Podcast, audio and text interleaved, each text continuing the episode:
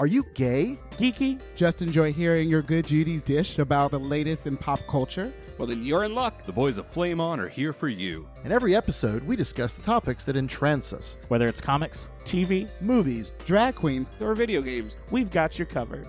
So, if you're ready for your gay and geeky slice of pop culture life, Then sit back and get ready to Flame on!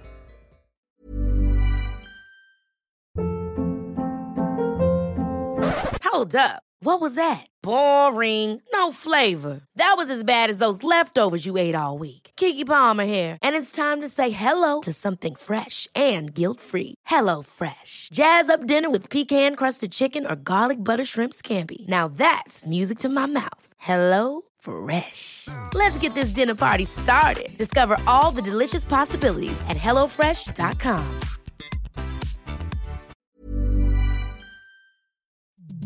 The following program is presented by the Nerdy Show Podcast Network, geeky programming for all nerds across the multiverse.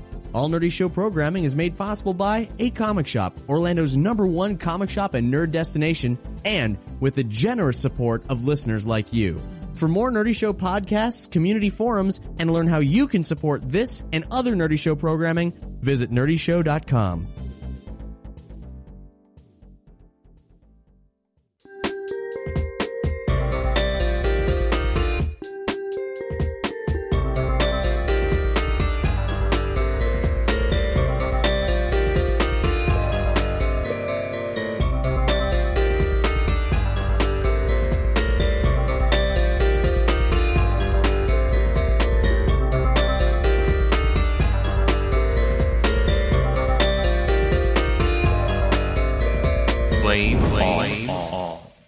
Welcome to Flame On. I am Brian. I have here my brother Jeff. How's it going, guys? We are here to get today, not to gay, but we're here, we could be here for gay as well. We are here today to talk about something we've promised for a long time. We are going to talk all about the show Hannibal. Although now it's like an in memoriam. It is and it isn't. This is the thing. Uh, we'll, we'll we'll get to that. Um, but first and foremost, we do want you to know that uh, Flame On. If you've never heard us before, and I don't know why you'd be stumbling upon us. It's not like we're on the terrestrial radio, but we are a gay geeky podcast. However, today we have 50-50 gay, straight, non-breeding, and absolutely just recently finished breeding or started breeding. I don't know. I did put a lot of work into it, and I'd like to say I think I did a pretty good job. He is adorable. Um, as you probably have heard, if you are a listener that has been with us for a while, on our hundredth episode, Jeff was uh, floating around tending to little baby Henry and uh, doing other things. Let's let's not forget, since this is the geek in me, Henry Norrin, the Oh. first name of the Silver Surfer, Norrin Radd. How That could is I Henry's forget? middle name. I mean, I think that's like if I can have a theme in things I get you for him or get him, it has to be that. Oh, Who well, else? you know, well, I was just talking. I, I've been selling some of my my physical comic books as a means to, you know, complete the switch to digital, and I just. I was tempted to, but I will never be able to bring myself to selling my complete run of Silver Surfer Volume Three. That's that's like over 130 or 40 issues, and I just those that's the one book I'll keep. I think. I mean, this is totally not the topic, but I will just jump in to say I agree completely, except that I think later in the run there's probably some issues you could part with. But But the complete the completionist in me, I, I have to have the whole thing. yeah, I, I don't I don't blame you entirely. So Yeah. we have if you've heard us for a while, you know we're we're a big we're big fans of Hannibal. Uh, Jeff and myself, and then Pat, who could not be with us, he's recovering uh, from an operation and is is is healing up. Um, we are huge Hannibal fans. We've watched it all three seasons. Would you would you call us fannibals? I think no, and I, I, I would say that the Fannibals, of course, fans of Hannibal, just you know, make sure we're clear. Um, they're more interactive with Brian Fuller on Twitter. I would say. I mean, you can call yourself a Fannibal and not be that person, but I wouldn't deign myself as that level of fan. I love the show. I mean, I've certainly bought the DVDs or Blu-rays, bought the soundtracks, talk about it as many times as I can. I mean, it's it's not quite Doctor Who to me, but it's it's up But this this is one of like you have had a long list of Fuller shows. This is probably the first one that I have really come to appreciate very much. You didn't get into pushing daisies this much? I did. I'd never watched Pushing Daisies. What? I never watched it. What? Are Yeah, you I've- kidding me? every time that you would talk about it or I would see any kind of of ads for it, it seemed so saccharine sweet that I just I it was almost off putting. Like I could never get near it because it seemed so just joyful and over the top and and just like I said, so sweet and romantic. Like ah, just not not my not my cup of tea normally. I get that, and honestly, I wouldn't be that into it either. But there's something about pushing daisies. Now, of course, Brian Fuller, showrunner, creator of both shows, Wonder Falls, Dead Like Me, somewhat. I think he was a co-creator. First season, first season. Um, now doing the Neil Gaiman adaptation or the adaptation of Neil Gaiman's American Gods for Starz. Most recently, I don't know if Jeff, you, you knew this. He is working on Spielberg's uh, Amazing Stories. I had seen a mention of that. Now I don't know how far that'll get. I mean, that's very pre-production, but you know, it's we've got we got Spielberg behind it. It's it's a big thing. I think it'll happen. But mm-hmm. you know, between those two things and trying to bring back Hannibal in some form, Brian Fuller's a pretty guy, a pretty busy guy, and and, and I'll actually will say he's a pretty guy too. He, he's a very well kept man. I, I, I definitely there aren't too many creators slash actors slash Hollywood famous people type that I can I could say that I would have a thing for. I mean, we've you know if you've really listened for a long time, you may know of my thing for Gillian Anderson, so we'll get to that. But I can definitely say Brian Fuller, I, I kind of have a thing for, and it's not just because he spells his name the same way I do, but that is part of it. I think small part. Well, what's funny too is like in in the show Hannibal, Hannibal Lecter himself is a very well dressed man. Yes, He is all about the the suits, and he has mastered the plaid suit. And if you think that the idea of a plaid suit is kind of just no and too over the top, and Mads Mikkelsen pulled the damn thing off, and the reason why is because Brian Fuller basically dresses like that during his regular life. Oh, he does. I mean, and, and I am totally not that person. Like as a gay man, I, I definitely have some pretty weak clothing game, if you will. I don't do the suit thing. I don't do the dress up thing really unless I have to. But if I were to completely reinvent my look, I think that would be the way to go. That's, I really it's- do. It's a very, very, I don't know. It's it's a sharp, it's a sharp style. It is. It's impressive. And and you know, even if even if you don't, I mean, this we are totally way off the rails already. Even at if least you- talking about Hannibal. Well, that's true. I want to get back to pushing daisies real quick though. But even though, like, you know, you're in a situation where, let's say, you're a software engineer, maybe you work for the government or whatever, like going to work in a suit, you're pretty much going to be a little out of place in most situations. But no one will ever say that you don't look good. You know what I mean? Like, even Right. if you're not fitting the vibe of the office, you're still going to look pretty sharp. You'll and I, the I, best I've dressed man in the office. Exactly, and I've started to realize that as I get a little older in my life. Now, back to Pushing Daisies. You need to you need to watch it. First of all, I don't know how as your older brother I have let you get this far into your life without seeing it. I mean, you tried. You definitely tried. Yeah, but I think now you could get into it and actually appreciate it a bit more. Not because of the saccharine nature, because to be quite honest, there is that, but there's so much wit and beauty that isn't related to their romance. The, the two main characters in that. Um, of course, another Hollywood type that I, I admit a bit of a thing for. Um, oh gosh, Lee. Lee Fu- Pace. Lee Pace. I kept wanting to say Lee Fuller. Ha! I think that's a bit of a wish fulfillment on somebody's part. Anyway, Well, you know, um, he, he is on my my man crush list. So he's he's pretty, but like you you like him, and so you know that combined with uh, Kristin Chenoweth and um, the the love interest Anna. Oh, I don't even remember. yeah, crapping. Anyway, overall, great show. You need to watch it. So, Hannibal is, especially coming from the same man who created that show, it is almost a complete 180 in tone, but not in style. Right. Even So- though the style is entirely different, it is still brimming with the style that he likes. Fuller is a visual like he demands a level of visual quality and uh, cinematography that you just don't see on other television shows. Uh, very influenced by uh, Barry Sonnenfeld, I think, who also like I think he co-directed or directed the first episode of Pushing Daisies. But like, there's like a, a through line if you kind of look at Fuller's work visually to other uh, movie cinematographers. I mean, Fuller, even though he's a TV guy, could absolutely transition to the film world and and do amazing stuff.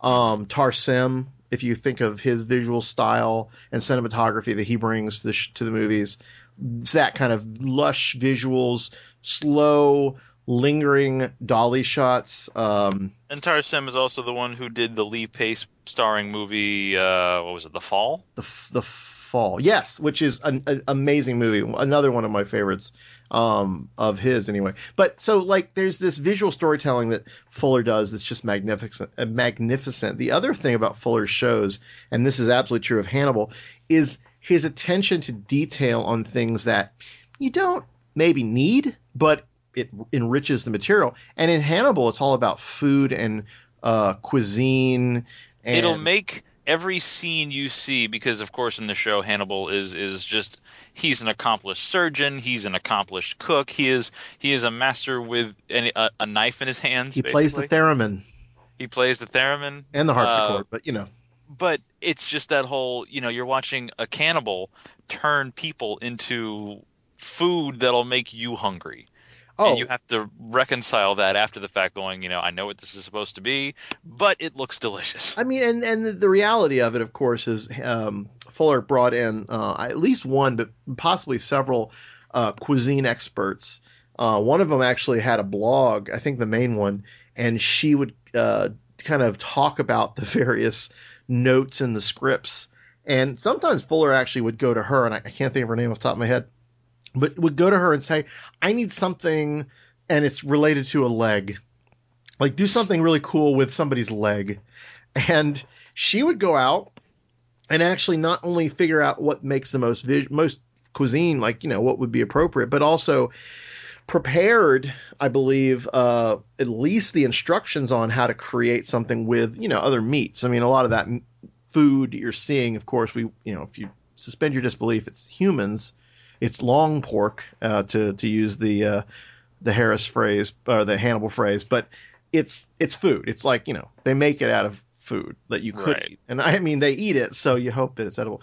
Um, so like that attention to detail that he brought in uh, Brian Reitzell, uh, who you may not have heard of before Hannibal, and I mean if you're not a big soundtrack score person, you may not have heard of, but his music's very very atmospheric. He's definitely like kind of a Mark Snow from X Files and um, non-melodic, but but can pull out melody, of course, if he needs to. But if you listen to the soundtracks of Hannibal, of which I think two of the seasons have come out, and there's actually like multi-disc for each season.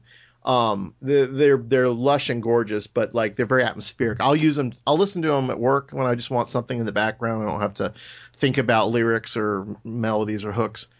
And it's just it's just awesome. It's atmospheric you know, it you, you think back as you hear certain cues, you think back to certain episodes and certain scenes. It's so you know, Fuller brings nothing but the most proficient and creative types to his projects, and I think that's another reason it sort of sets everything apart. Not the least, including his actors.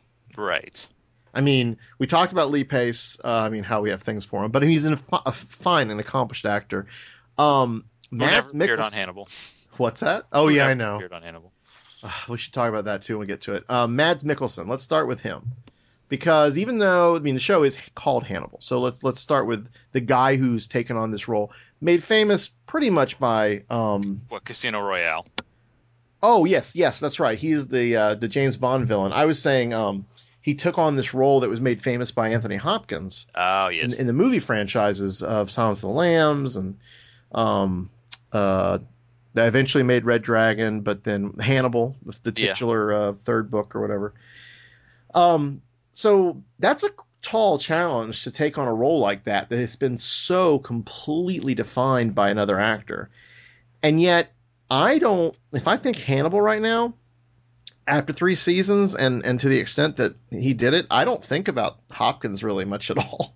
No, I mean that that movie, those that those series of films were were done so long ago that though in like the popular zeitgeist, people might still reference the the iconic lines that were made just for like Silence of the Lambs uttered by Lecter, but in the overall portrayal, you get much more of of uh, a well-rounded full character with the Mads Mikkelsen one because you actually get much more of a, a almost like not not the motivations behind him, but you you understand his plight and you kind of in some ways you agree when he looks at people who are just disrespectful or you know anybody like you know I'm not saying he's right for what he did, but he might not be as wrong as he should be.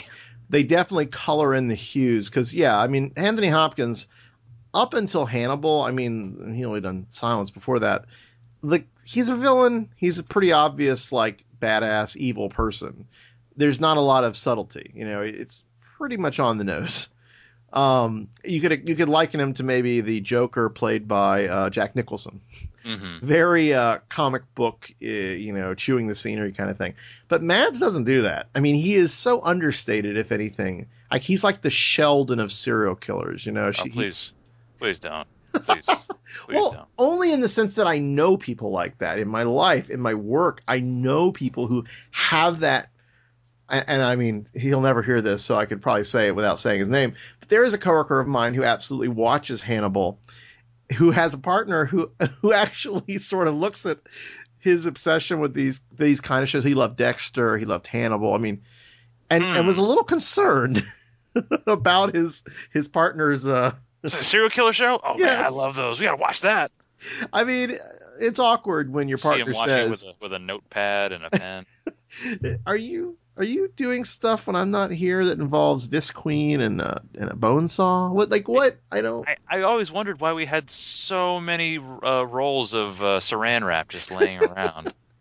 Um. Yeah. So anyway, like it, Mads is is definitely sort of on that like very quiet, smoldering. Uh, there are later in the in the show.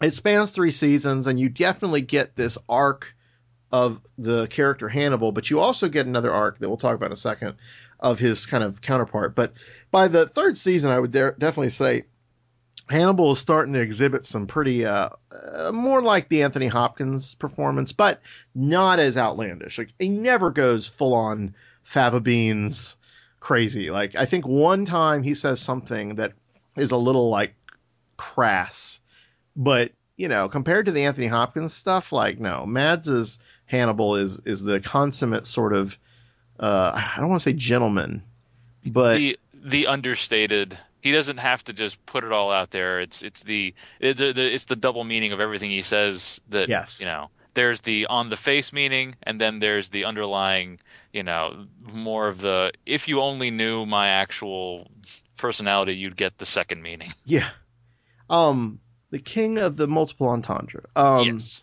So the counterpart, of course, to this this character Hannibal, and in the books, original book Red Dragon. Uh, and kind of that's it. yeah, I mean they they expand upon this character a lot, but you have Will Graham, played by Hugh Dancy. hmm Uh, Mr. Claire Danes. I, you know, I forgot that. Actually, maybe I didn't even realize that. I don't know. Either way, not also if you're if you're into the bearded gentleman, sort of scholar, again, kind of quiet, sympathetic, or uh, you know, he loves animals kind of guy. You could do worse. Yeah. I mean, maybe the serial killer tendencies or whatever is kind of bad, but again, nice to look at and seems pretty caring. Um, anyway, Hugh, uh, Hugh Dancy's uh, Will Graham, all three seasons is definitely the counterpart. Sometimes, in fact, at the beginning, Friends, um, and we are going to spoil the show a little bit. So if you've never seen Hannibal, of course, you you probably don't want to maybe skip ahead or just come back after you finished. Uh, but uh, the, yeah, this this is a, a retrospective in that we're going to talk about all three seasons. Right. And we're not going to be cagey. Well, we're not going to be too cagey. There might be some things we, we leave out, of course, but we don't want you to be shocked when we say that Hannibal does X and Will do. Anyway.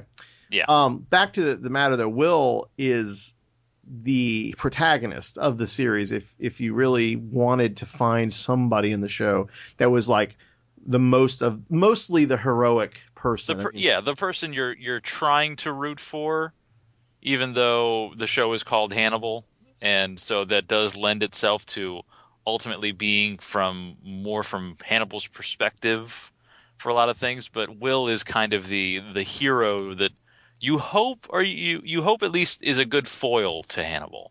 And in the beginning, they are introduced very much, and they are colleagues. Um, and there's even a doctor-patient relationship you know, on top of uh, budding friendship. Some would even say bromance. Um, some really would say romance. I mean, Fuller, I think, in some of the interviews has said that they are very much the he he was exploring the the extremes of male intimacy, non-sexual, like Right. really close friendships, such that you lose your sense of identity into the other person. Like like he really loved this idea. This is not in the books at all. This is Yeah, no. totally contrived for this representation. But you know, truth be told, uh, and I have not read the book. Well, Red books. Dragon. Yeah, I haven't read Red Dragon. I haven't read Hannibal, or, or I haven't read. Actually, I've read. I think a little bit of Silence, but I have. I need to at some point. I do want to go back and read them. But they're they're a starting off, a jumping off point. Um, Well, pretty and, much. Uh, Fuller said he like the whole reason why he came up with this show was pretty much Red Dragon. Um, and he looked at all of the points in the book that they just gloss over or just reference, and he thought, I can fill in story there, I can fill in story there, because they don't expressly say one way or another. right. And yeah, in in Red Dragon, the only thing you know about Will Graham's relationship to Hannibal is that Will is the one who ultimately caught Hannibal Right. and he in the process managed to get a very nasty slash across his stomach and and there's references in the process of like when Hannibal talks to him in jail that you know he basically Hannibal makes it very clear that the only reason why Will caught him is because Will uh, had more in common with him than Will would like to admit. And like that basis right there was all Brian Fuller needed to build what is like the architecture of the show. And yet I will say that in later seasons, as much as the promise of Red Dragon is fulfilled, they do the Red Dragon story masterfully. I think. Um, Yeah. They uh, they also make some pretty big departures from I think what you would need to do, to do for continuity's sake with future books. For example, again, let's just go ahead and jump in here. Um, you know the characters that are in the background. There's a lot of great background supporting characters in this show. One of them being uh, Scott Thompson from Kids in the Hall. Ah, yes, and you know, uh, this is totally a an aside, but if anyone's out there is a fan of the show or the movie Girls Will Be Girls, this is I don't know Jeff if you've seen this. It's a it's a three drag queens uh, portray these three olding uh, aging sort of women in Hollywood. Mhm. Um, not aging. I guess one of them's not too old. So you got Varla Jean Merman as the young ingenue. You've got Coco Peru as sort of one of the older, sort of you know struggling to get by. And um, oh man, I can't think of his name. I just saw it. Anyway, I'll, I'll look that up while I talk. The uh, they did a movie back in the mid 2000s, but I didn't realize until just the other day they've actually made uh, like shortly thereafter. I think during the writers' strike. Oh, Um, like 2007. yes, they made um, they made what do you call it? They made a web series, like little webisodes. Um, and one of them had Scott Thompson in from Kids in the Hall, of course, in awesome like you know Kids in the Hall ish drag, playing the mother of Coco Peru. Hmm. Um, and it was great. Like it's eh, you you probably want to have seen the movie to really appreciate it, but you know you could watch the webisode and sort of just enjoy uh, Scott Thompson, uh, Jack Plotnick, who also more recently did uh, what's that Space uh, 1979? What's that movie? Oh yes, the one with Patrick Wilson and uh, was it Liv, is Liv Tyler in that one? Yeah, I'm trying to find the name of the. But uh, but yeah, but very kind of kitschy uh, looking sci like retro future uh, indie film that came out like within the last couple of years. Yeah, no, Jack, um, interesting guy, um, and plays one of the uh, one of the characters in the Girls But Girls. Actually, the sort of the main character. So, um, anyway, that was totally an aside about Scott Thompson. But in in, in Hannibal, he does play um, one of the uh, forensics invest forensic investigators um, uh, at the FBI, of course, who Will Graham works with, and uh, you know, sort of oh, Space Station seventy six. That was the name of that place. Sorry, Okay. look that up. Um, anyway, and so great, great, great choice. Um, but he's I don't even know if he's in the books, but he's not too much of like I mean he's he doesn't have much of an arc. He's sort of there for Yeah. comic relief almost more than anything. Not too crazy, not nothing slapstick, nothing. Again, this show doesn't do that, but it's sort of comic relief uh, with his partner whose name and character name is pretty forgettable, unfortunately. Um, but like other characters like Chilton, okay, uh, Doctor Chilton is the at in the Silence of the Lambs movie. He is the character who runs the Baltimore uh, insane asylum or whatever it's, whatever it's called. In this in this TV rendering, he does eventually no he he doesn't run it, but he's there he's there a lot and he's a big part of season two in it. But by season three, he's kind of been replaced and uh, messed up pretty badly. Yeah, that the the ongoing torture of Chilton because like in in the movies and in the books like they don't really address like he has any kind of like speech impediments or they just say he's very he's very weird he's very you know a st- star fucker yes. but for the you know criminally insane um and so like the season every time every season something horrible happens to him. He doesn't get killed. Spoiler he never gets killed but he gets more and more maimed throughout the show to the point that at the end of the show he is basically burned over like 99% of his body. He's missing the front of his face. The, the his lips have been ripped off and he's just not in a good way. No, but I freaking love. I mean, uh, in the movies, it's like whatever. But uh, it, it's an actor you've seen. He's a character actor. He does this and that. I can't think of his name. But in the, Raul Esparza. well, in the show, it's by Raul Esparza. Raul Oh. Esparza. If you've never seen him on Broadway or seen any of his Broadway stuff, he is a phenomenal singer and actor. Uh, I saw him first uh, in Company, Sondheim's Company, and like like I had, I think I had heard the soundtrack and I was like, eh, it's okay. But when I watched that production, it was also the production where I believe they play their own instruments, Mhm. which is kind of a cool, like you know, modern thing they started doing with some of Sondheim's stuff.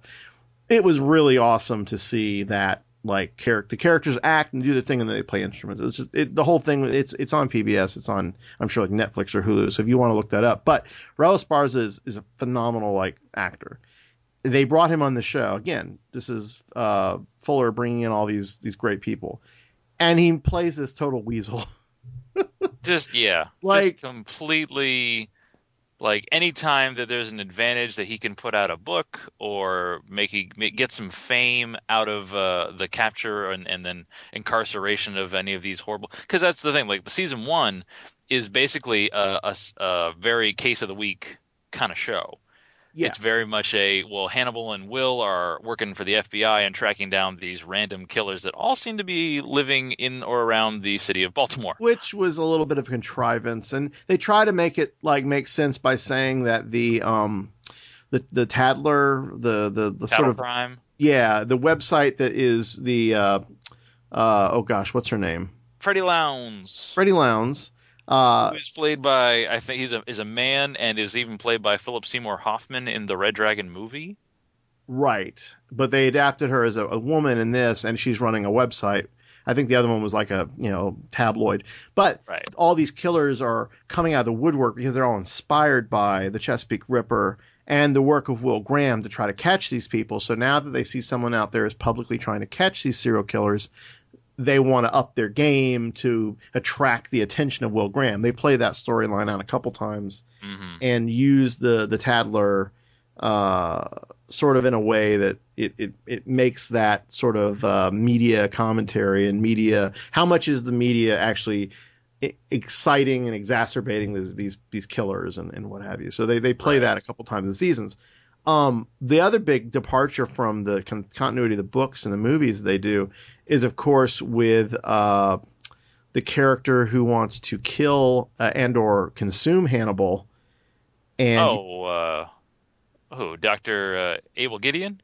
well, no, no, not Gideon. Um, the rich uh, heiress uh, or heir and heiress. Oh, oh, uh, Mason Verger. Vergers. Okay, so the Verger storyline is something that you pretty much only ever see in the third book in Hannibal. Right.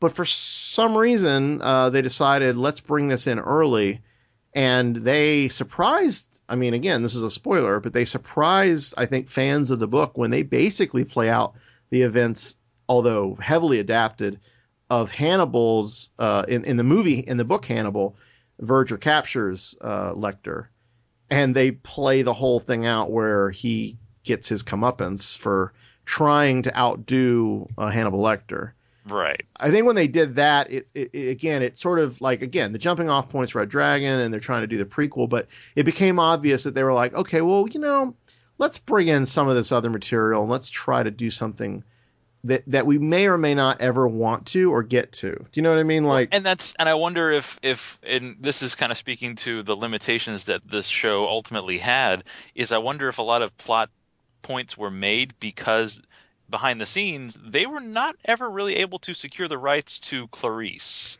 Clarice that is a Starling. big thing, yeah. and that is i mean she was the main protagonist for the second and the third book uh, even through like this mason verger stuff so because they could never lock her down they kind of had to like basically do not a tap dance but change things around where will became the focus wholly instead of being able to say well maybe will's still there and he's helping out but there's also clarice here as well. Yeah, I mean it's it it it it's and, and I don't know that I've I've actually ever read why they brought that in as much as you know that, that I mean obviously they did, but it, it it certainly shows that they were not hand bound to like they weren't slaving to the continuity. They Yeah. weren't trying to uh you know adapt the movies or the books in any kind of authoritarian sort of like we are going to stick to the story way. And to their I think to their credit because you know, though that ha- can work well in some cases, most of the time these adaptations are not served by being slaves to the books. Yeah, and it, it doesn't do them any favors in terms of being able to put their own spin on the story or even help with surprises or, you know, it ultimately it, it, it handcuffs them more than it helps them. Absolutely, and it just it can run them into the uh, into the ground. Now, uh, back to Will Graham because I, I think we jumped off a bit with that. Um, Will Graham is, of course, an FBI agent. Uh, he isn't actually a special agent. He's a uh, kind of consulting agent because Yeah. he, he was his psych eval didn't let him basically go through the, tr- the typical program that they would go through. But he is so talented at profiling these um, these uh, serial killers that he actually starts teaching at Quantico uh, to help train these um, these people, these uh, students, these FBI agents to to become good uh, to catch the criminals.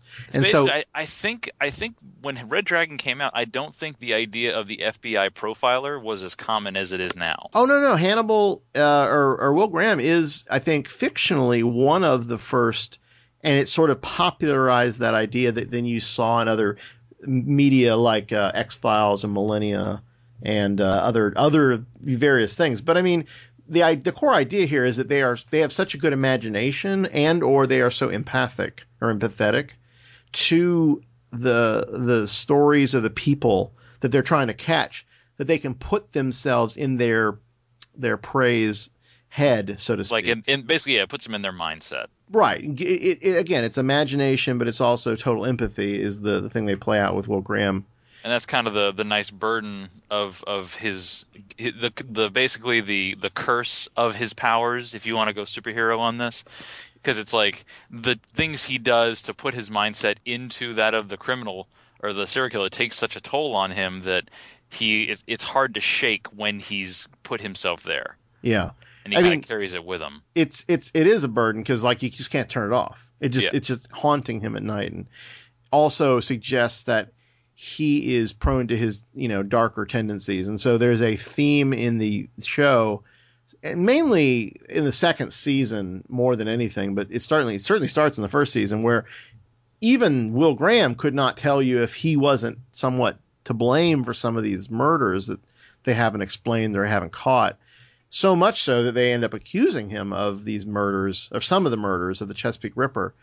In the second season, he is basically locked up, very very reminiscent of Hannibal Lecter, uh, in the whole face mask, being wheeled around in the sanatorium or the uh, the sane asylum, and sort of being uh, this the suspect of all this stuff, and it's because people see him and just go, God, this guy's crazy. He's unhinged, and oh my God, he he's he's at the right place at the right time so many times that there must be something going on. Of course, the viewer knows midway through season one, if not before, that Hannibal is kind of setting him up to some extent to to be this Yeah. to take to take the fall. that's kind of the the oddness of the relationship overall the whole over, the whole series is that Hannibal in the beginning of the series you think is basically trying to set Will up as the fall guy so that he can kind of continue going on and, and not get caught as the Chesapeake, Chesapeake Ripper. But then as the show goes on, you realize it's like he's trying to open Will up to the possibility that he and Hannibal are much more similar than Will wants to be able to admit it. But then he's also looking for that ultimate ultimate like soulmate in his his uh his serial killer nature. So it's like he's looking he's looking for companionship, but he also doesn't mind it if it lines up with the fact that hey, well well now people aren't going to suspect me as the the killer. So it's kind of like a, a twofold reason why all this is happening. I mean, it kind of speaks to the sociopath or psychopath, I never get those right, of Hannibal, where he sees the utility of Will Graham, but he also is attracted to the sympathy of Will Graham. That, like you said, he can he can sort of understand Hannibal's e- evocation, if you will, his his his life, his expression, um, Right. Consummating it in, I think it was season two? Yeah. when the- basically Will Graham accidentally or whatever he's defending himself and he kills a guy.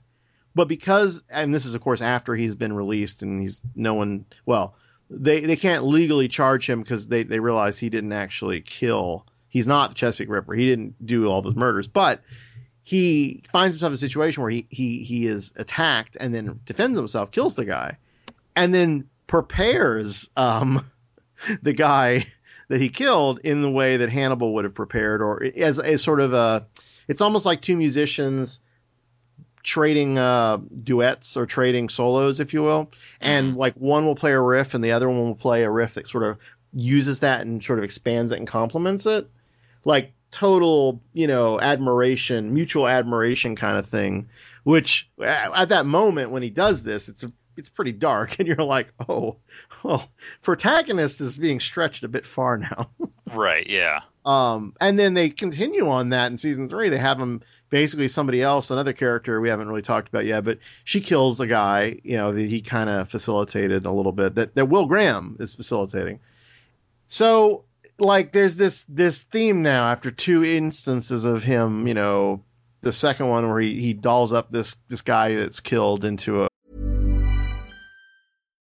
Hi, I'm Daniel, founder of Pretty Litter. Cats and cat owners deserve better than any old fashioned litter. That's why I teamed up with scientists and veterinarians to create Pretty Litter. Its innovative crystal formula has superior odor control and weighs up to 80% less than clay litter. Pretty Litter even monitors health by changing colors to help detect early signs of potential illness. It's the world's smartest kitty litter.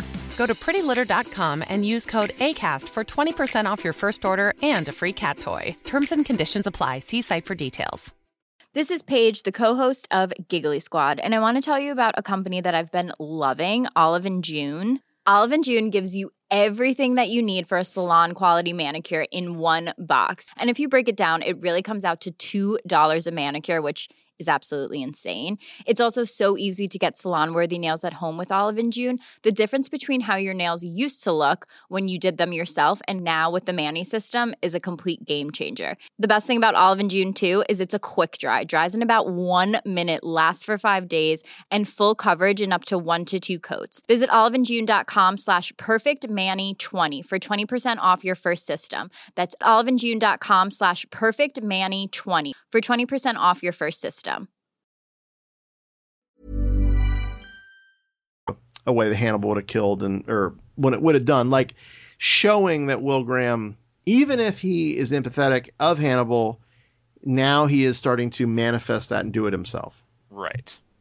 So um, one of the things you mentioned though, like like sort of that the the way that all plays out, there's another character that comes along. Actually, there's a couple psychologists into this mix. Um, and they're background characters to a certain extent, but they become pretty prominent in, in by the end, and if not earlier. Um, one of them that you know I have a bit of a thing for is, of course, played by Gillian Anderson from X Files. is uh, she plays of all things the and you think like at the beginning when she's introduced like okay maybe she just drew the really really unlucky short straw because she is the therapist for Hannibal Lecter. Well, but I mean, and she is, of course, that's how you introduced her. But there's so much more than that to her Right. relationship with Hannibal.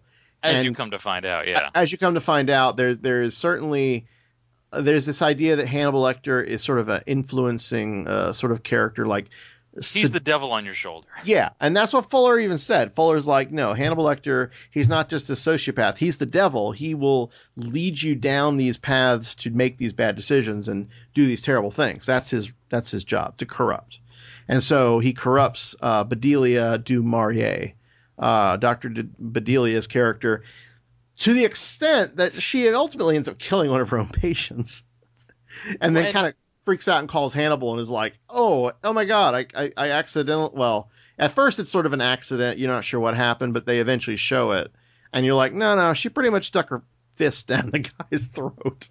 Yeah, it was one of those like it. It was a a a, a killing of of convenience because basically like the guy has a seizure where he swallows his tongue, so she in the beginning like as the season as the scene plays out you're like okay so at this point there's that line where she could be going in to help kind of get his tongue from the make sure he's not swallowing his tongue.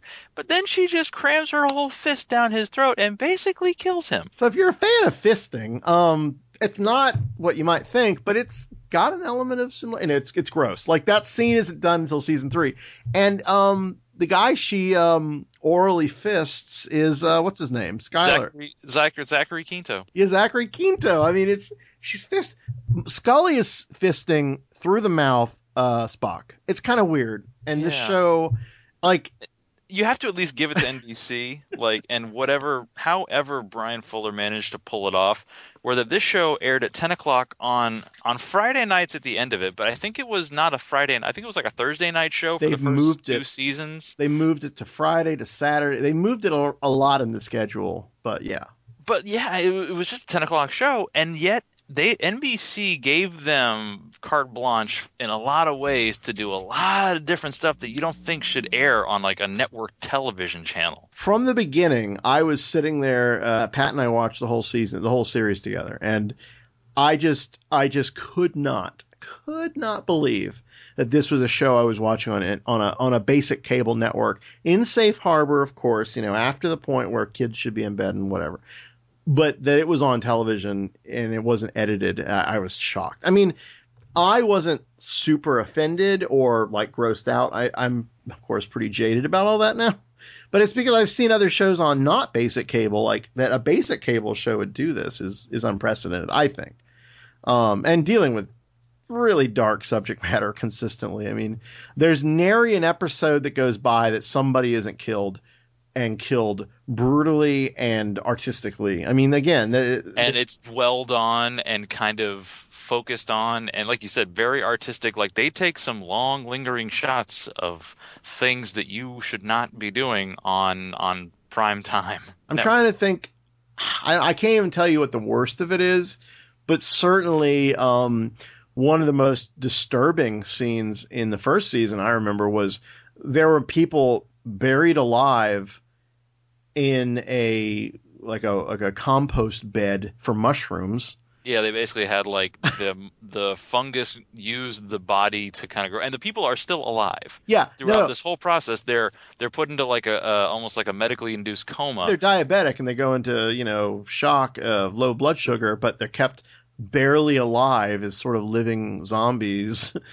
uh, just to feed to mushrooms feed mushroom. It's horrific, and visually, it's it's pretty gross because one of the people, of course, they when they discover it, you know, actually wakes up and is alive for a little Mhm. bit. But like, if you think about it, it's horrific. So like they take, and you know, that's that's that's on the more like mental, like you know, intellectual level. You're like, oh god, that would be awful. Then you have people's limbs just getting cut off, blood going everywhere, and then it being served you know, in high cuisine style back to them, Mhm. like fed to the. Okay, so let's let's. So I wanted to talk a little bit about um, some of the other amazing background characters. Uh, I want to get to Abel Gideon because that's the one I'm sort of I, I was getting all excited about.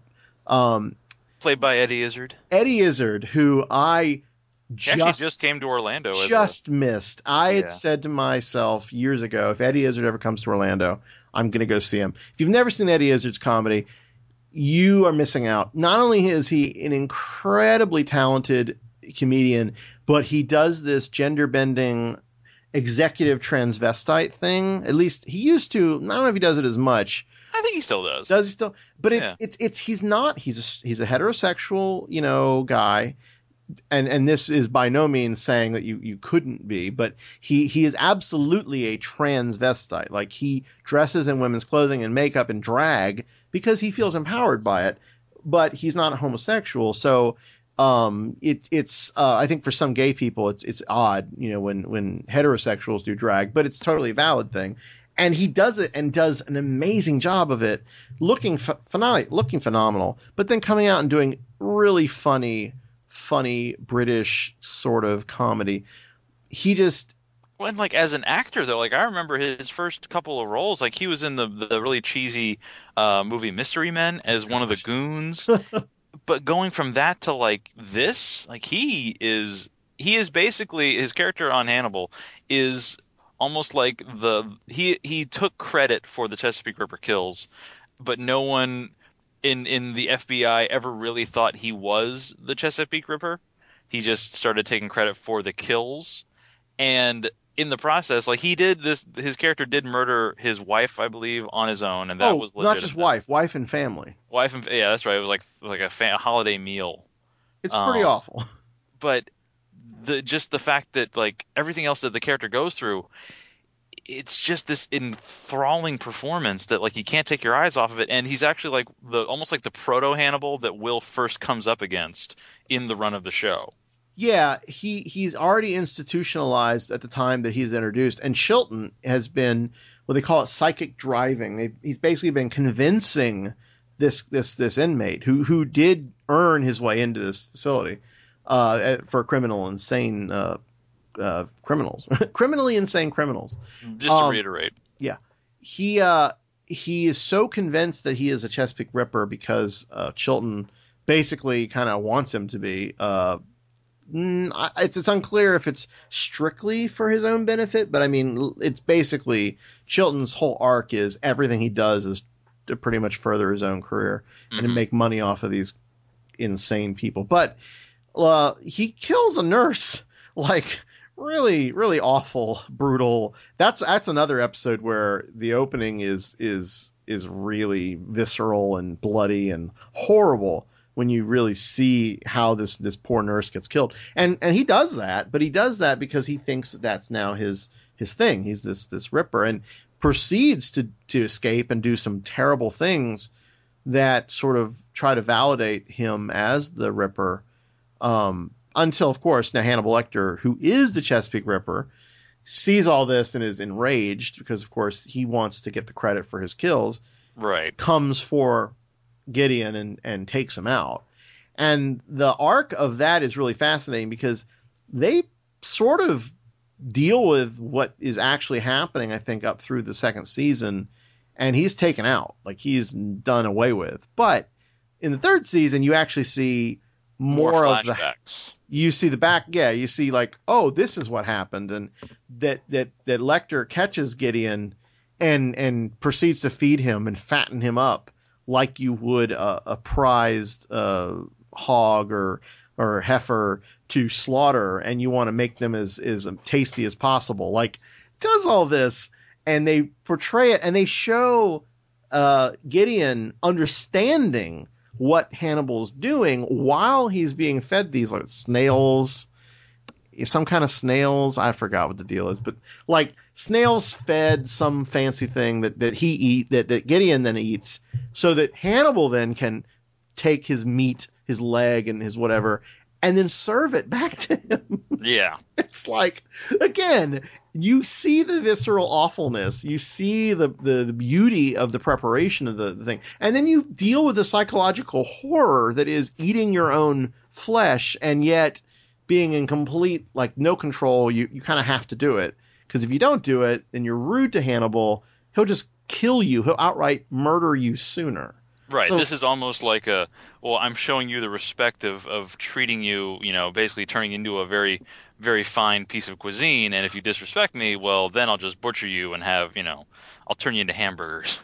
Basically, no, and in the way Hannibal disposes of you is sort of a sign of how he f- views you. Like if you are just meat, you know, he may slaughter you and just prepare you in some whatever way. But like certain people that he respects, like even um, Will Graham at some point, like he respects and empathizes and loves so much that you know he at one point wants to serve him up in a way that is very special and very uh, throwback to uh, is it Hannibal. I think he's trying to carve open his skull Yeah. and yeah, he, no, that was out of the Ray Liotta think- character, and he's Yeah, wanting to eat his one. brains or whatever. Like, you know, again, it that was uh, more of a show of respect, I think, than like other other other characters. But with Gideon, Gideon not only portrays this proto Hannibal, that Eddie Izzard brings this non-comedic and totally non-comedic role, but does it just in a way that is like more like a Hannibal Lecter character almost than Hannibal Lecter is is really cool and and that's a total new thing like they added that completely um I think partly because uh, Eddie Izzard of course had a relationship with Fuller from the uh the reboot of the Munsters uh Oh, that's right. I forgot about Mockingbird Lane I think something That was basically the, you know, the not the world's biggest, but one of the most remarkable recent memory, uh, just completely failed TV pilots. Which I mean, and it's another Fuller thing. And if you like Fuller, you'll see lots of it in the in the project. And and uh, what's his name? Eddie Izzard played uh, Grandpa, grandfather. Yeah, Grandpa. Yeah, Grandpa. The the very the very uh, Nosferatu sort of vampiric member of the Munsters in in Eddie Izzard or in um, Fuller's adaptation, like total brutal, evil, like like vampire, you know, consuming like the life force of these people so that he could be made young. Um, but yet, I mean, that relationship, I think, to Fuller made him more, you know, oh, let's bring you into the show. Let's let's give you something interesting to do. Let's make you this proto Hannibal type character, and let's throw you into the mix with Hannibal, with Will Graham, with these other people, and let's see how you how you play. And that that's again where the spirit of the show is there. The spirit of the, the Harris stuff is there, but they take great liberties and they make new art from that.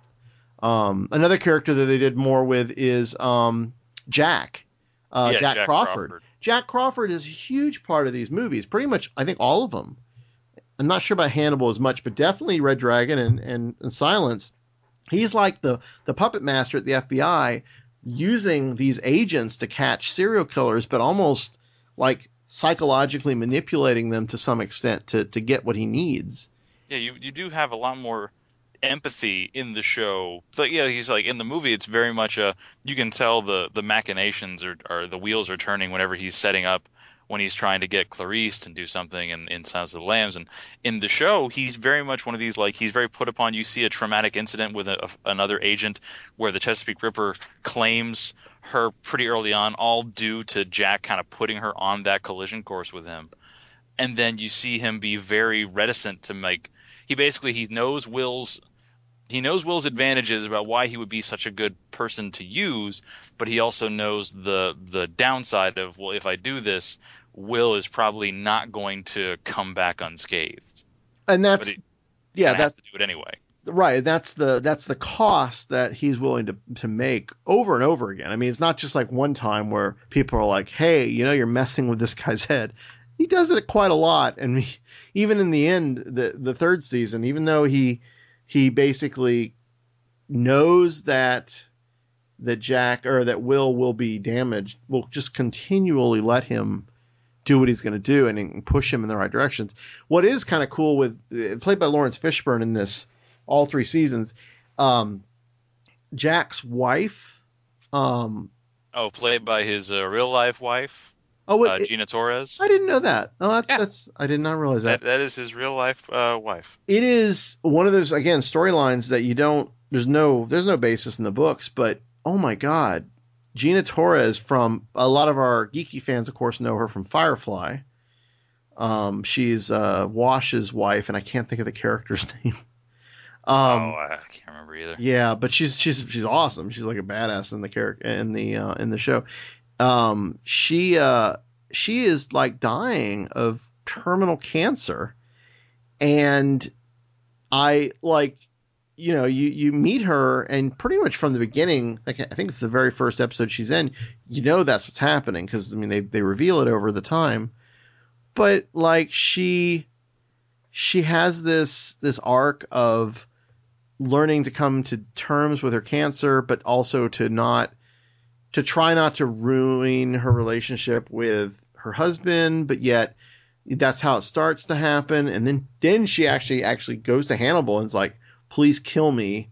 Um, you know, take me out because I can't keep being this to my husband. I don't want this to be the relationship we have. I want us to have I want to leave having this amazing relationship with my husband and da da da and then yet going through this whole up and down, you know, where she she thinks she's being killed, but Hannibal actually brings her back hmm because of I think it was like a capricious like flip of a coin, you know, like oh I should let her die. Wait, no, no, I'm not going to let her die.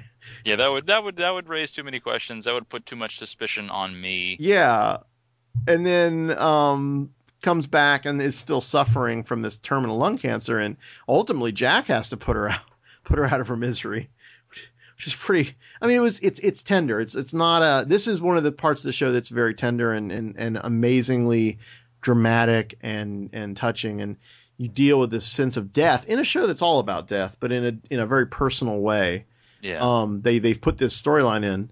Um. Her character in Firefly was Zoe, and I. And I my friend friend of ours from high school's daughter's name is Zoe. I don't know why I can't keep Zoe in my head for some reason, but yeah, Zoe Zoe Washburne, uh, Zoe Wash, um, is uh, the character she played. So like phenomenal. Like again, not a huge part, background character, but just another thing in this this amazing series that uh, isn't in the books, isn't in the movies, but like they wrote into it, and it feels organic to the show Yeah. like that again uh, fuller's beauty his his magic his his magic of television is that this is episodic you do pretty much need to keep up week to week. It's not it's villain of the week monster of the week in the first season but you still have an ongoing story and that story just keeps building throughout the And whole run. It's it's like a lot of good shows you see now is they use that first season to kind of make a serial or to make a to world build and do a case of the week thing and then by the second or third season then they really kind of run with it and say all right well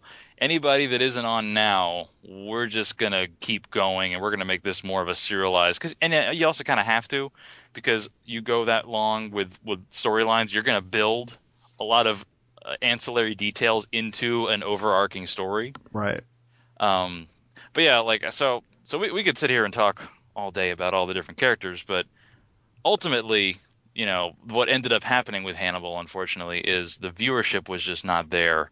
So by the, I think Fuller said in an interview by like mid season three, or when the it basically in the beginning when he had finished shooting uh, about half of the season, he was kind of more or less told by the the heads at NBC that it's like, okay, look, things aren't looking good. Maybe you should get to a point that would be good for you to to conclude things as well as you would like. right Like they didn't let him just kind of sit him in, sit him in a lurch, much like other shows have have no, no, notoriously done, like you know the Deadwoods and other shows where they don't have a chance to conclude anything.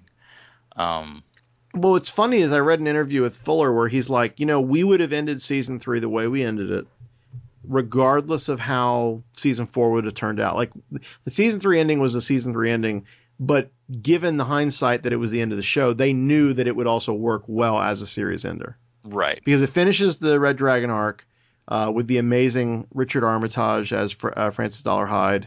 Um, and it, it it lets them tell the whole prequel. So they did the prequel, and then they do Red Dragon.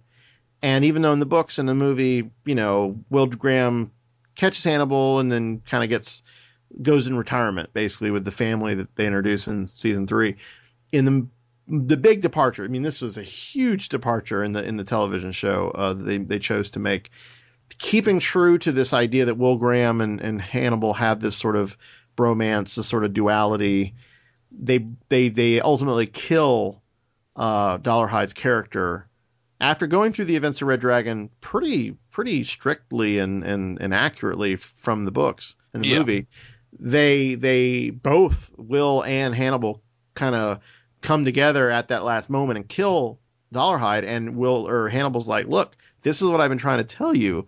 Isn't it amazing? Isn't it awesome how killing feels? And like you've now seen sort of where I get my thing from. You, can appreciate it more, you know. And and uh, basically they they kind of let it they let it breathe a little bit. That Will actually does enjoy it. That he does recognize that. But in and these of course, the as soon as he does acknowledge that, then he decides to pull pull a a uh, Sherlock. a Sherlock Holmes uh, Reichenbach Falls level ending and throw him himself and Hannibal off the edge of a cliff, Mm-hmm. so Oh, that you yeah. know if he if he can't if he because he knows he could never really arrest and take Hannibal in and be okay and just let it go and move on with his life. So he's like, all right, well, fuck it, we're just gonna we're both gonna go down. If I'm going down, if I if I can't live with you in jail, then I'm just gonna have to not live either way. And this is after midway through the third season. Hannibal is put in, in and gives himself up basically because of some of the events that have happened. Uh, but he he does so so that Will will always know where he is. So Will basically rejects him and is like, "Look, I don't want anything to do with you anymore." But Hannibal's like, "But I know you will." You know, in this one case, if I am in prison and something comes up that you need me. So again, Hannibal Like, always you'll be back. You'll be back. yeah, I mean he he's it's the spurned ex girlfriend, ex boyfriend, whatever, but but laying the foundation for look, you'll know where to find me, and you will find me again when you need me. Mhm. So like there's this level of manipulation that from the very beginning of season one all the way up through the end of season three is is present to try to get Will to be what Hannibal wants him to be. And and Will plays along with it, like, you know, really ma- like, you know, plays along with it in some points to use it to catch Hannibal, like the best bait is a live lure kind of thing. Right. Um, when they do that whole fishing metaphor in season two, but also to inadvertently sort of go down Hannibal's path and become more like Hannibal. Um, so it, it's again, it's masterful. The show is is is e- even though it did not continue, and there is there is an attempt to get it to come back as either a movie or a mini series or something. Um, Fuller has not given up on the show. De Laurentiis, the production people behind it, they have not given up on it. They had financed it through NBC and Sky One, which is a I think British uh, cable network. Yeah, actually, I think Sky One also did some financing for uh, Battlestar Galactica. Yes, yeah. So so the idea is they they jointly pay for the show that then gets aired here on you know on NBC and then there on whatever Sky One's network. They um they're looking at other financing models. They're trying to see if there's a way to bring it back. Of course, he, Mads Mikkelsen is is going to be all over the place soon. He's going to be in Doctor Strange. He's going to to be in Star Wars. Star Wars Rogue One. He's going to be probably showing up in a lot more movies. I mean, he had been a movie star prior to that in some of the some minor roles, but he's definitely, I think, through this this show transformed into some other kind of level. Um, but getting him back, I mean, he, he- it's his like he's made his thing off this role. I think he's even said he's like I'd come back to it gladly. Well, it also helps that he and Hugh Dancy are, you know, really, really close friends in real life. Oh, I didn't realize that. Oh, that's- yeah, uh, they were in that really bad King Arthur movie. Oh, they were Clive both in that. Okay. Yeah, because I know uh, Clive or Hugh Dancy played Percival. I forget Oh. who Mads played, but yeah, that's where they originally met. And Hugh Dancy is the one who recommended Mad Mads to play Hannibal. Oh, I didn't realize that. Well, that's cool. So, like, that's one of those things where you just go, if you're like one of those tum, and, and I, I say Tumblr people in this case, with all due deference and respect, if you like the the romantic angle of Hannibal and you like making your ship shipping, uh, you know, the two of them together romantically on Tumblr, like this is a nice thing to think about in real life, like that they actually are, you know, pretty good friends and uh, Yeah. probably But not as romantic. But like you said with Mads, though, it's it's the it's the the ultimate riddle of Deadwood, where everybody swears, oh well, we'd like to wrap it up, but then it's like, okay, well, everybody here now is a major name in some fashion, so.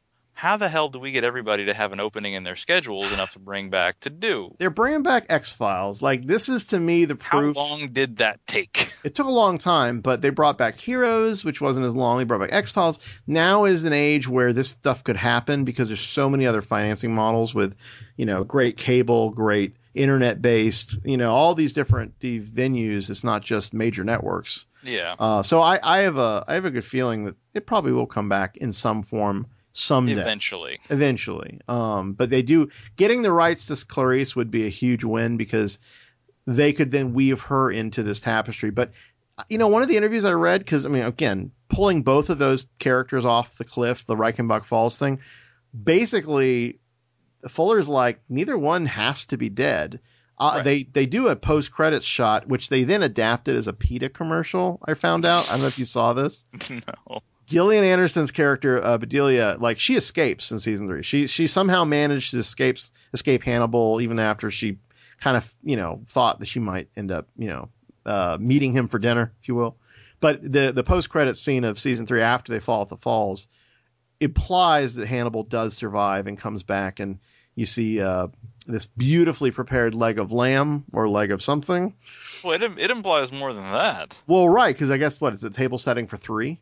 Uh huh. There were there were two open table settings, and it's basically Bedelia has cut her own leg off. If Well, they you look at it in a certain way, basically her leg has been prepared and is sitting there on the table, and she has poured some some wine for herself and is about to drink. But you don't know there are two more place settings waiting for her. Right.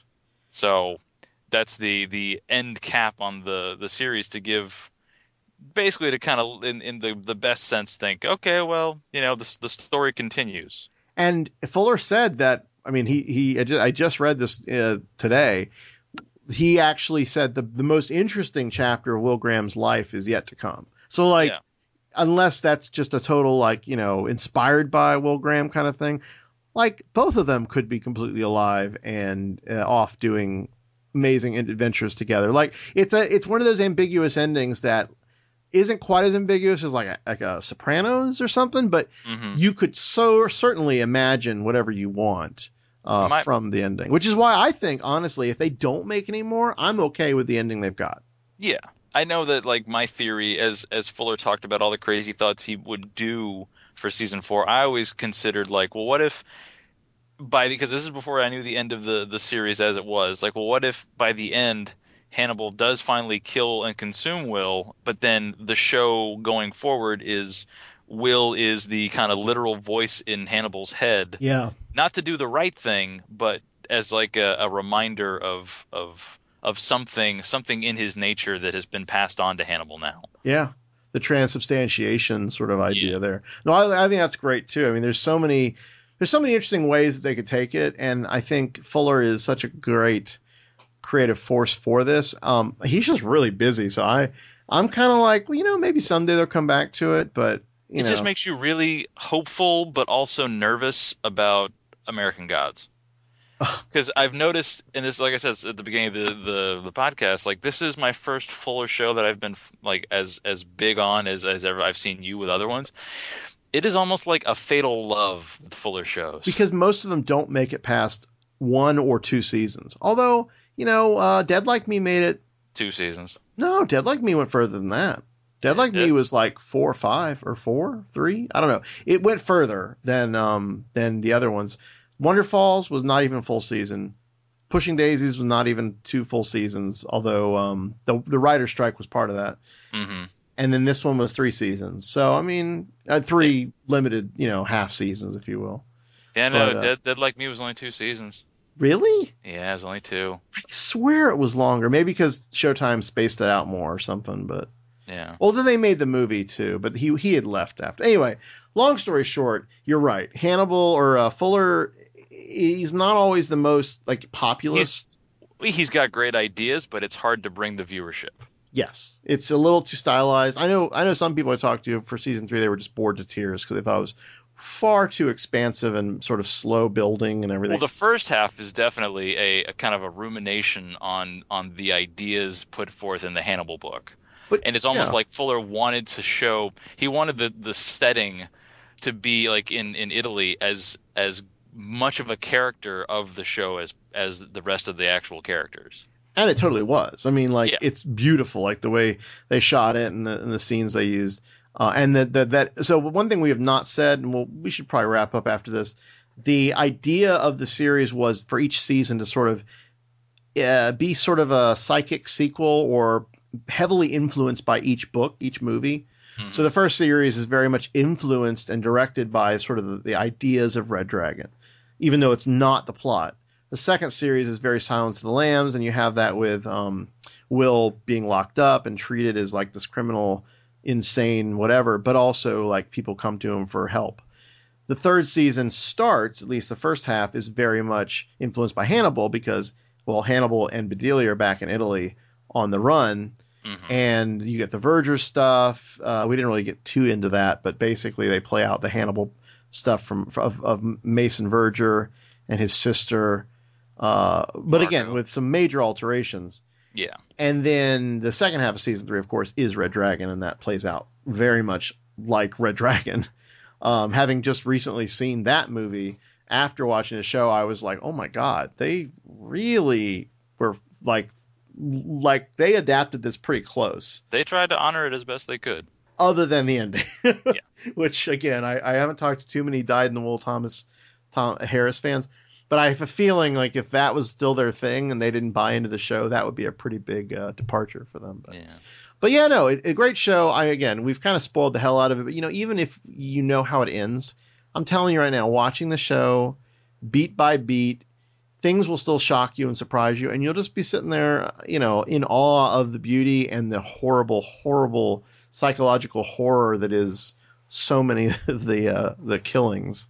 Yeah. Um, I it sounds weird to advocate for something that's so dark, but It's so it's it's dark in that you, if you like dark chocolate, it's the same thing. There's a richness and a and a deliciousness to the darkness. Yeah, and you you you you will come away appreciating maybe the macabre a bit more, and not in a crafts way, but in just sort of a craftsmanship way. I mean, as much as people got really excited by Dexter killing serial killers, like he was pretty brutal about it. It was pretty like you know nothing too artistic. This Right. everything in this these show, is art, and and if you are a fan of the beauty beauty of art, music, visuals, cuisine, whatever, like there's a lot here for you just to sit back and enjoy.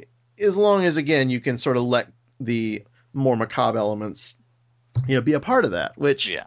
yeah, I don't know. Some people then get worried that their partners are serial killers because they, they You like know, it. then you know you just you, you just sleep with one eye open. basically yes. Yeah. Um. So yeah, no, that's Hannibal, and they're all. I think season three is coming out real soon if it's not already out. And then Amazon, I think, has the exclusive distribution rights after the fact. So what'll probably end up happening once it does get released is you'll have the full season, full three seasons on Amazon Prime to watch. So you can go watch Man in the High Castle, and then you can watch Hannibal. Both two great shows, totally different, but both uh, well executed, and both with a lot of X Files DNA in them. Um, so definitely, uh, please check that out if you haven't already. Let us know what you think. Of course, we're on FlameOnShow.com, Flame On Show on Facebook, Flame On Podcast on Twitter, and you can uh, email all of us uh, with our first names, Brian and Jeff, both separately at FlameOnShow.com. We'd love to hear from you. We'd love to know what you thought of Hannibal. Uh, we'd love to have any other show recommendations. I mean, we try to talk about a lot of pop culture and especially TV on the show. But if you have any shows that we've missed or that are coming out that you think we should check out, please let us know and we'll we'll talk about it. And if you have any questions or anything else you want us to discuss on the show, we are always welcome welcoming of your uh, listener feedback. So please please hit us up on social media or via email, and we will reference your question in the show. All right. So thanks again for listening. I know this is normally a full cast recording, but with the holidays and with various people being out having adventures or recuperating from their adventures, we wanted to mix it up a little bit. I believe the next episode we have will be a recap show, so you can check out some of the best of Flame On um, over the past hundred episodes. I think I don't remember how many, how far back we're going for our for our recap show, but. Uh, we will be back with brand new pop culture review and uh, stuff, and and I believe we'll be talking about Star Wars. I mean, Yeah, probably. let's let's It is- face it. Well, and Jessica Jones. That's another one we got to do. Yeah. So- yeah. so we, our gotta- Jessica- we, we have we have no shortage of material. Well, pop culture just keeps on going. That's just it's just a train you just kind of let. It leaves the station every five minutes. No, I mean we'll be we'll be doing separate uh, shows I think for both topics. So uh, when you after the new year comes around, when we have our new episodes, you'll you'll get to hear what we thought of these uh, interesting and awesome things over the holidays. So stay tuned. Again, Flame On Show, and we'll soon um, be on the Googles. I think they're doing their podcast thing very soon. We've submitted, so if you, you like the Google, look for that uh, on Google Play's podcast listing. We should be up there as soon as they release it. All right. So thanks again. And uh, on that note, Flame off. Thanks for listening to Flame On, a podcast made possible by Powder Milk Biscuits, the ones in the blue box, a comic shop, and the generous support of tops and bottoms like you. If you want to be one of our sugar daddies, you can help out by telling a cute single friend about us, reviewing us on iTunes, or putting some dollars down our digital G string in our monthly support drive. For more ridiculously entertaining and socially enlightening episodes of Flame On, as well as other fine programs, head on over to nerdyshow.com. You can subscribe to Flame On and all Nerdy Show Network podcasts via iTunes. And be sure to find us on Twitter at Flame On Podcast or Facebook on our Flame On fan page. And make sure to check out flameonshow.com for more nerdy queer in your ear. Even when we're on a budget, we still deserve nice things. Quince is a place to scoop up stunning high-end goods for 50 to 80% less than similar brands. They have buttery soft cashmere sweaters starting at $50, luxurious Italian leather bags, and so much more. Plus, Quince only works with factories that use safe, ethical, and responsible manufacturing. Get the high-end goods you'll love without the high price tag with Quince. Go to quince.com slash style for free shipping and 365-day returns.